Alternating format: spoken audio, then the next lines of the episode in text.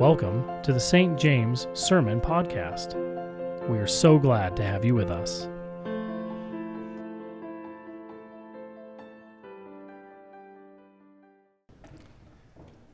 When we were talking about, thank you.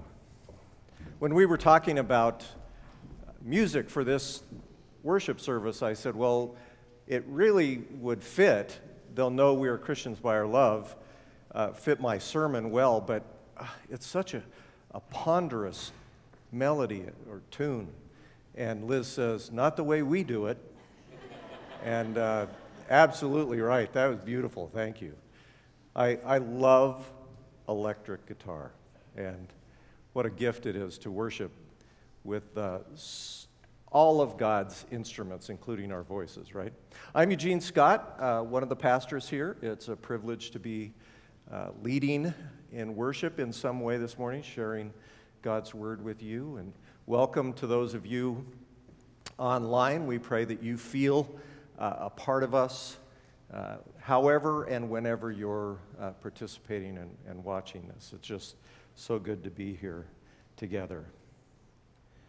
In 2002, my mom was in the hospital, and the doctors told us she had very little chance of surviving. She had COPD, had had it for many years. She was on a ventilator, was extremely weak, could not talk, was medicated, and sleeping most of the time. And so we were trying to prepare ourselves. I was trying to prepare myself for the loss of my final parent, to, in some ways, be an orphan. It was a painful, difficult time not only to be facing loss, but just the suffering that she was in uh, in those uh, days in 2002.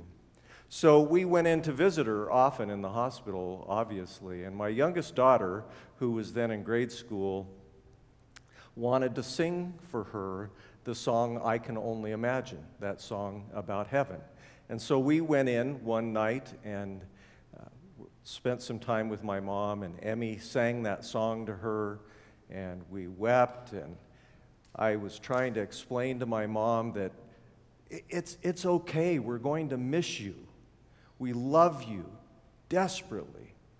But you know Jesus, and Jesus loves you and you're going to be in heaven. And, and all this suffering, she had had a difficult life. All this suffering she had experienced, especially in the, in the COPD, would be, would be gone, would be washed clean. She would be given a new body, a resurrection body. And, and, and sometimes when, when people are, are in those last stages of life, they, they hang on for the loved ones, they say. And so I kept trying to give her permission.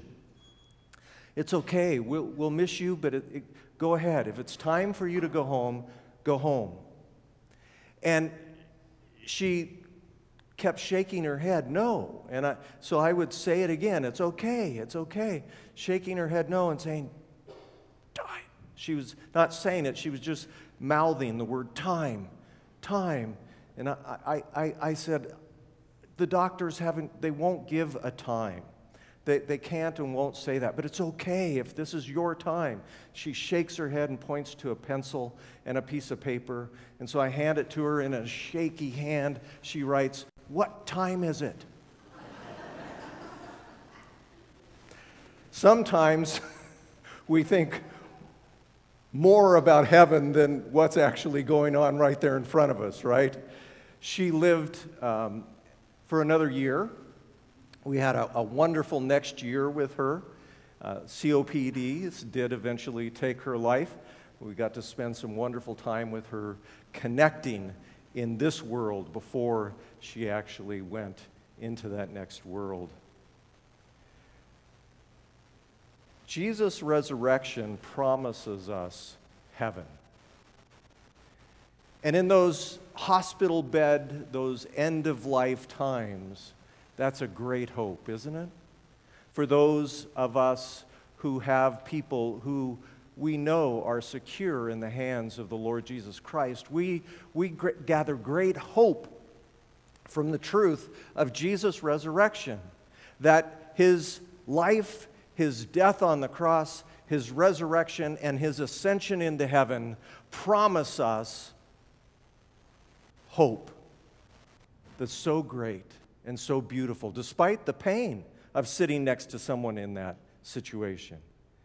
And yet, the resurrection promises us hope, not simply for life beyond life, but for life itself. We're in the middle of a series right now called Rising with Jesus, and we're digging into how Jesus' resurrection affects our everyday lives. Most of us, maybe we, we struggle with the idea of heaven and what it's about, and we need to study that, yes, but most of us take hope in heaven. Yeah, but does heaven give us hope in daily life? And today we're going to see that Paul wrote a very difficult set of passages in 1 Corinthians chapter 6. So if you have uh, an access to Bible online or uh, in an actual book, uh, whatever form in the bulletin, please read along with me. 1 Corinthians chapter 6, verses 1 through 6, and then 12 through 20. And we'll see how Paul makes this really difficult argument about life in Corinth and how the resurrection actually makes a difference in what these people in ancient Rome and modern America are facing. Hear now the very words of God spoken to Paul and written down by his pen by God's inspiration. And how dare you take each other to court? When you think you have been wronged, does it make any sense to go before a court that knows nothing of God's ways instead of a family of Christians? The day is coming when the world is going to stand before a jury made up of followers of Jesus. If someday you are going to rule on the world's fate, wouldn't it be a good idea to practice on some of these smaller cases? Why, we're even going to judge angels. So, why not these everyday affairs? And these disagreements and wrongs, as these disagreements and wrongs service, surface, why would you ever entrust them to the judgment of people you don't trust in any other way? I say this as bluntly as I can to wake you up to the stupidity of what you're doing. Is it possible that there isn't one level headed person among you who can make fair decisions when disagreements and disputes come up? I don't believe it. And here you are taking each other to court before people who don't even believe in God. How can they render justice if they don't believe in the God of justice. And now on to verse 12. Just because something is technically legal doesn't mean it, that it's spiritually appropriate. If I went around doing whatever I thought I could get by with, I'd be a slave to my whims. You know the old saying first you eat to live, and then you live to eat. Well, it may be true that the body is only a temporary thing, but that's no excuse for stuffing your body with food or indulging it with sex. Since the Master honors you with a body, honor him with your body. God honored the Master's body by raising it from the grave. He'll treat yours with the same resurrection power. Until that time, remember that your bodies are created with the same dignity as the Master's body. Wow. Sorry, I lost my place. That's just so powerful. You wouldn't take the master's body off to a whorehouse, would you? I should hope not. There's more to sex than mere skin on skin. Sex is as much a spiritual mystery as physical fact. As written in Scripture, the two became one. Since we want to become spiritually one with the Master, we must not pursue the kind of sex that avoids commitment and intimacy, leaving us more lonely than ever. the kind of sex that can never become one. There is a sense in which sexual sins are different from all others. In sexual sin, we violate the sacredness of our own bodies, these bodies that were made for God given and God molded love, for becoming one with one another. Or didn't you realize that your body is a sacred place, the place of the Holy Spirit? Don't you see that you can't live however you please, squandering what God paid such a high price for? The physical part of you is not some piece of property belonging in the spiritual part of you. God owns the whole works. So let us see what God, let people see God in you through your body. So ends the reading of God's word. May it just challenge us to the core, bring comfort to our hearts as well. Paul's writing to a people steeped in Roman culture. And at this time, you, you, we have all heard probably of, of the peace of Rome and, and the civilization that Rome brought to the world. This people in Corinth were steeped in that, in the court system, in, in the communication system, in uh, though there was a class system, there was also access to economic gain. And so they were steeped in that culture, just as we are steeped in the American culture. And, and part, as you read Corinthians, both books, you see that one of the things that the Christian people were struggling with in that time is who and where do we belong? What, what is this Christian life all about? Who do we give our allegiance to? Does that sound very modern and American? That as we face day to day, we are challenged with who do we put our trust in? And they were facing the same thing, except that, like us, I believe, over and over again, they began to put their trust back in the earthly kingdoms. And so Paul says, How dare you take each other to court over trivial disagreements of being wronged by another believer, by another brother? How dare you take one another to court when that court system, and, and he's not arguing that it's necessarily evil or wrong or bad, he's arguing that it can't operate based on the law of love it doesn't know God's justice and grace and mercy. Sometimes when we think of, of justice, we think of God's hammer. But there was a time when I was reveling in the truth that someone who had wronged me was going to be faced by God. And, and I kept remembering, justice is mine, says the Lord. Vengeance is mine, says the Lord. And I was thinking, oh, Yes, that person. And God came back and said, What if I choose mercy? Oh. You see, that's the justice of God, is that He bases as His justice as much on mercy. And so the, the courts cannot do that.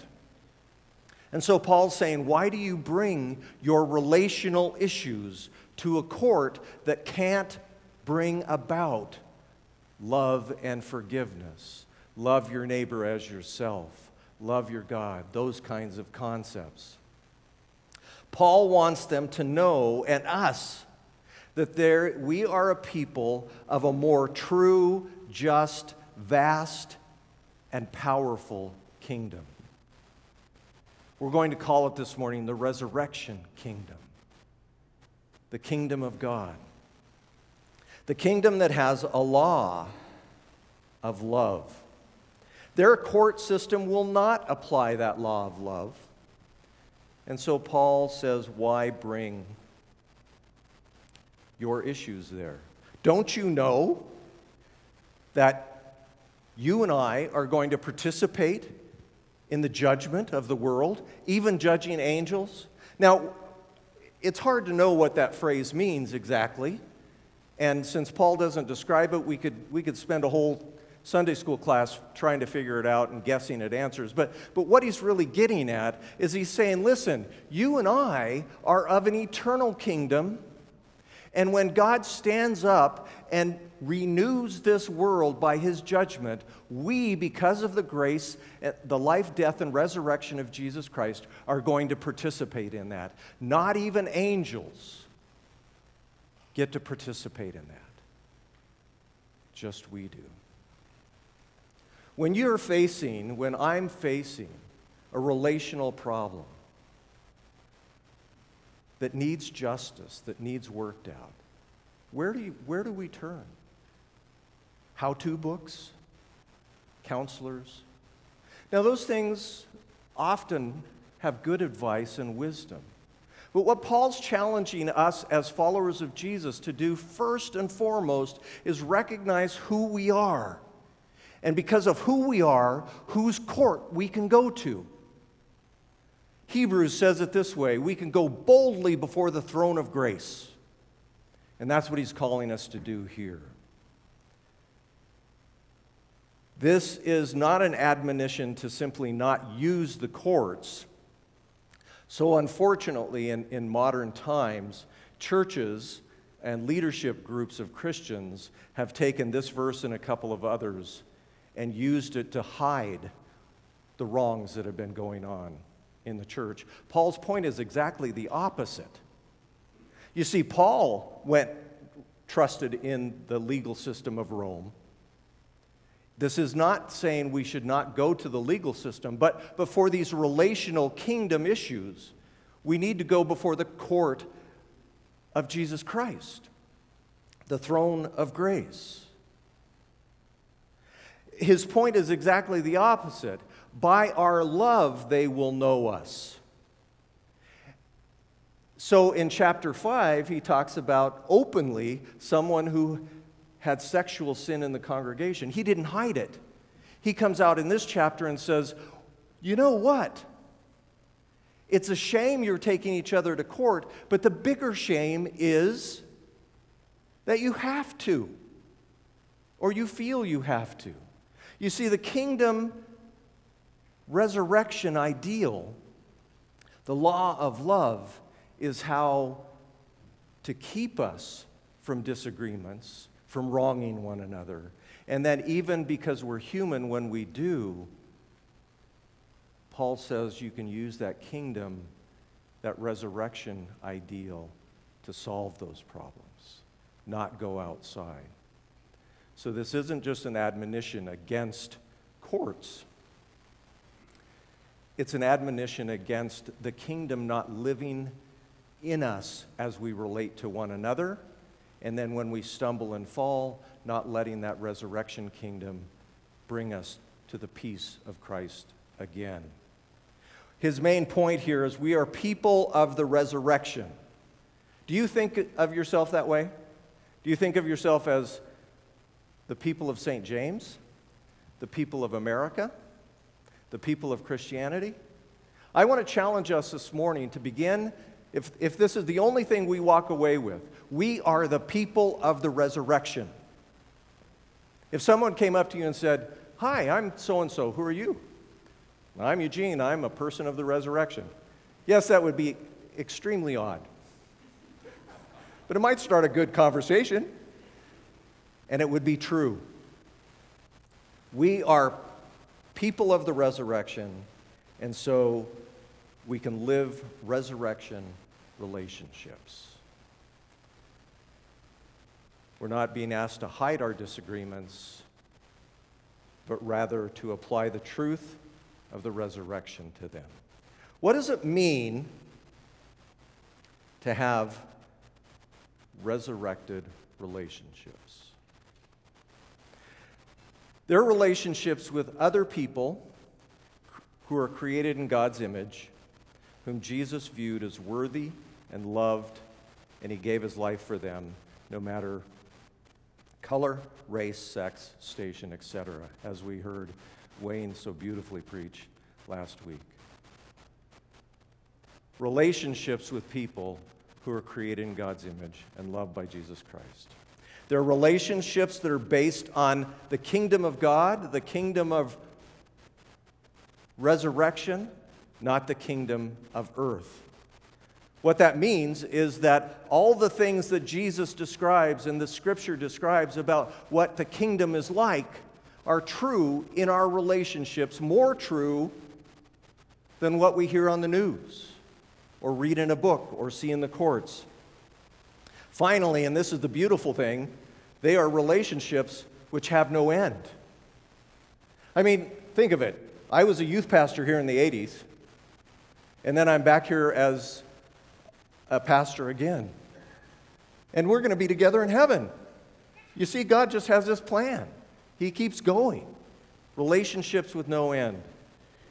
When we lived in Tulsa in the 90s, uh, I had a next door neighbor, uh, a widowed woman, who was a Christian, but she was a very, very difficult person to get along with.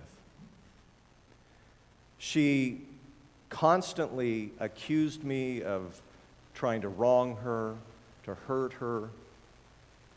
No matter what I said, no matter what I did, she was just always accusing me of some kind of wrong. I was trying to figure out how to, how to straighten her out, how to get things right, how to prove to her that I, I wasn't the person she was thinking of. And, and God's Spirit spoke to my spirit in that time and, and said, Eugene, I created her in my, Im- my image. She's my beloved. No matter how hard she is to get along with, Jesus died for her as well as you. And, and, and furthermore, she's alone. She's a widow. She's been mistreated. She's afraid. That's who she is, Eugene. She's my child. And out of that conversation with God, I decided I would just start mowing her lawn as every time I mowed mine. And I did that, and she still kept coming and accusing me of things and being angry with me. But it changed my view of her and my one sided relationship with her.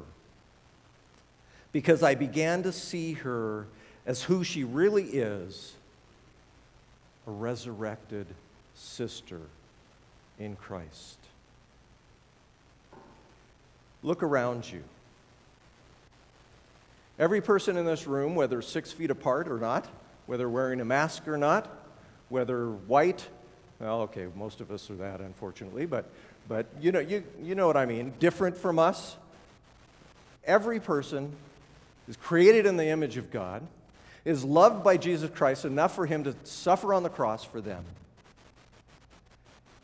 And either is headed toward resurrection and eternity or could be. That truth alone can change life here and now. The foundational truth of us being a redeemed resurrection community is what Paul is bringing into the discussion of disputes with one another and our view also of our own bodies. How does the resurrection affect relationships? It gives us an assurance that there is a deeper reason in our lives and a firm justice in this kingdom. He basically says you don't have to wrestle justice out of another human. You can trust God with that. But then he goes on and he says, Your bodies matter. So, the first half of this passage, he's basically saying to, to us and, and the Corinthians that we are so earthly minded that we're no heavenly good. Heaven has no impact on how they're dealing with their relationships with one another. And if heaven did, they would relate to one another differently.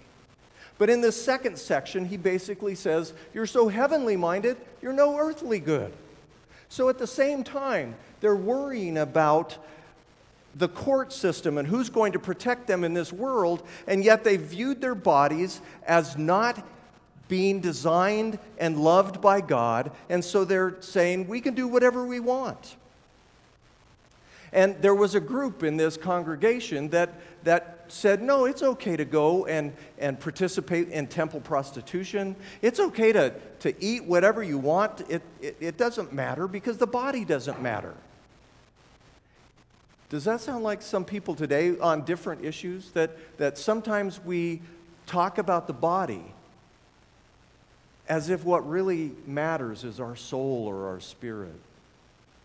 There's an old saying, or there's a saying that, that is misattributed to C.S. Lewis. C.S. Lewis didn't say this. We don't know who did, but it's, it goes this way You don't have a soul, you are a soul, you have a body. But that's not biblically true.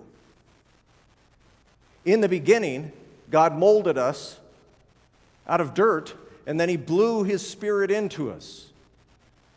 And then He said, This is very good.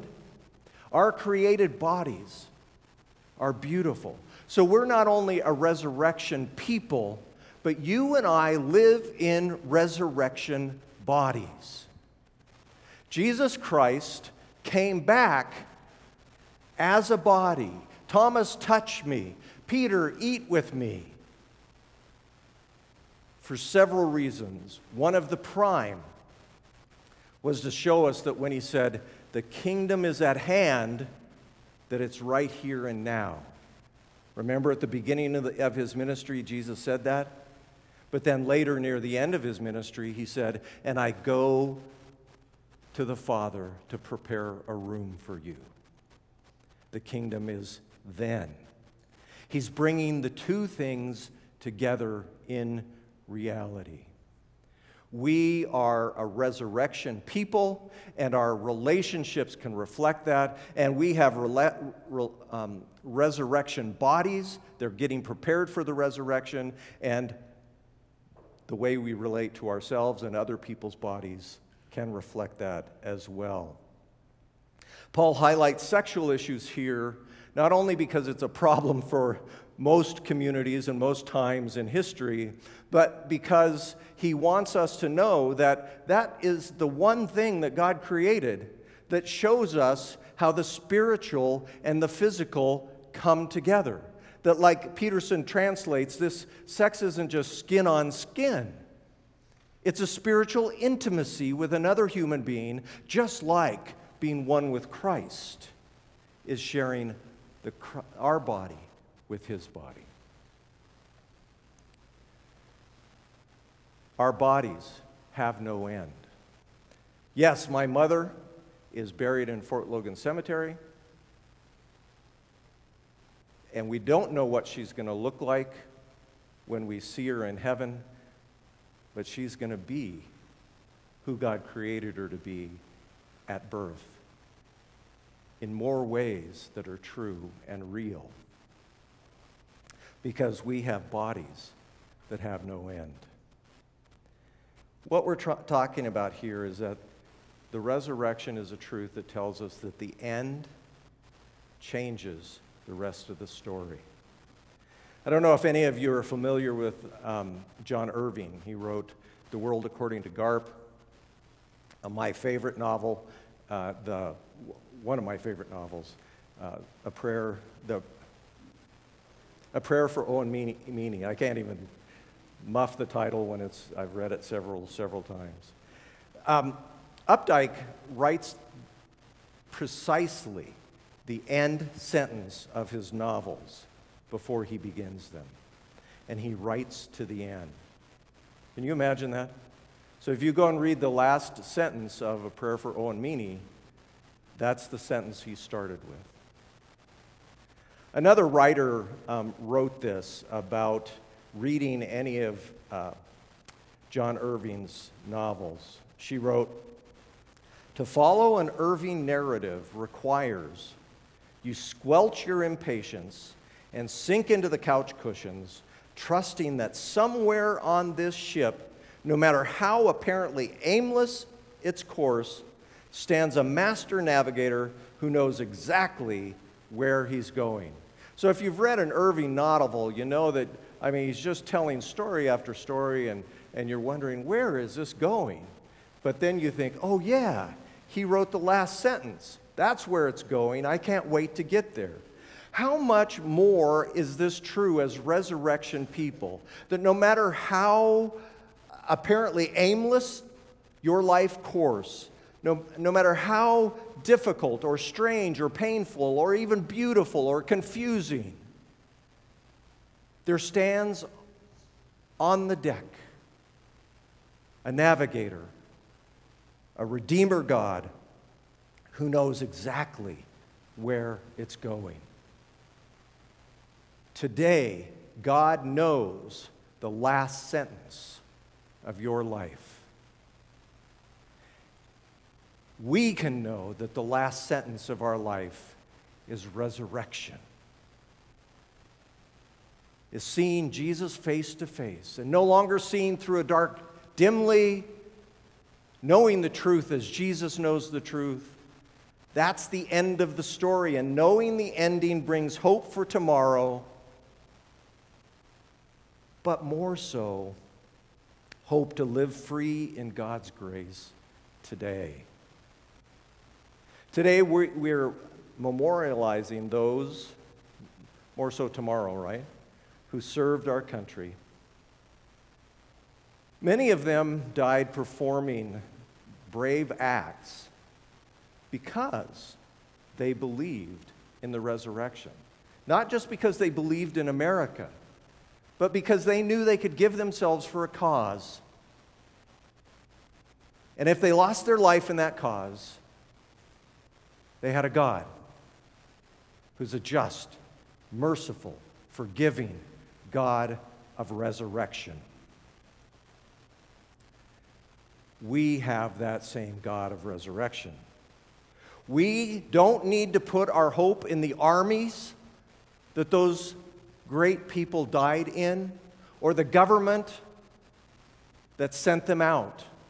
As good as any of those things at times may be, we don't need to put our hope there. Our hope is in the God of the resurrection. Today, we're also remembering those who have passed this last year. C.S. Lewis did say this Christians never have to say goodbye. So if you're holding a rose, if you're holding someone in your heart who's passed, in Christ, it's not goodbye. It's see you soon sooner than you know. Because of the resurrection, we'll see them again.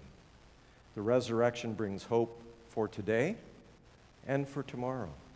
The challenge that Paul wants us to know today is that let's, let's start thinking about resurrection today, not just hope for heaven. Resurrection promises healthier relationships with others now and even with our own bodies. The promise of the end changes everything about the story now. Let's pray together. Heavenly Father, thank you that even something as powerful, as prevalent, as achingly hard and fearful as death is under your thumb that you have the final word. And that final word is in Jesus Christ, resurrection. God, help us believe that. Help us see the people around us as eternal and sacred. Help us see ourselves as eternal and sacred and loved by you. Change us this morning into resurrection people. In Jesus' name we pray. Amen.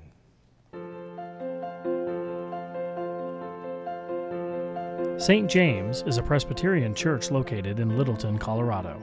Find us on the web at www.sjpres.org or email us at contact at sjpres.org.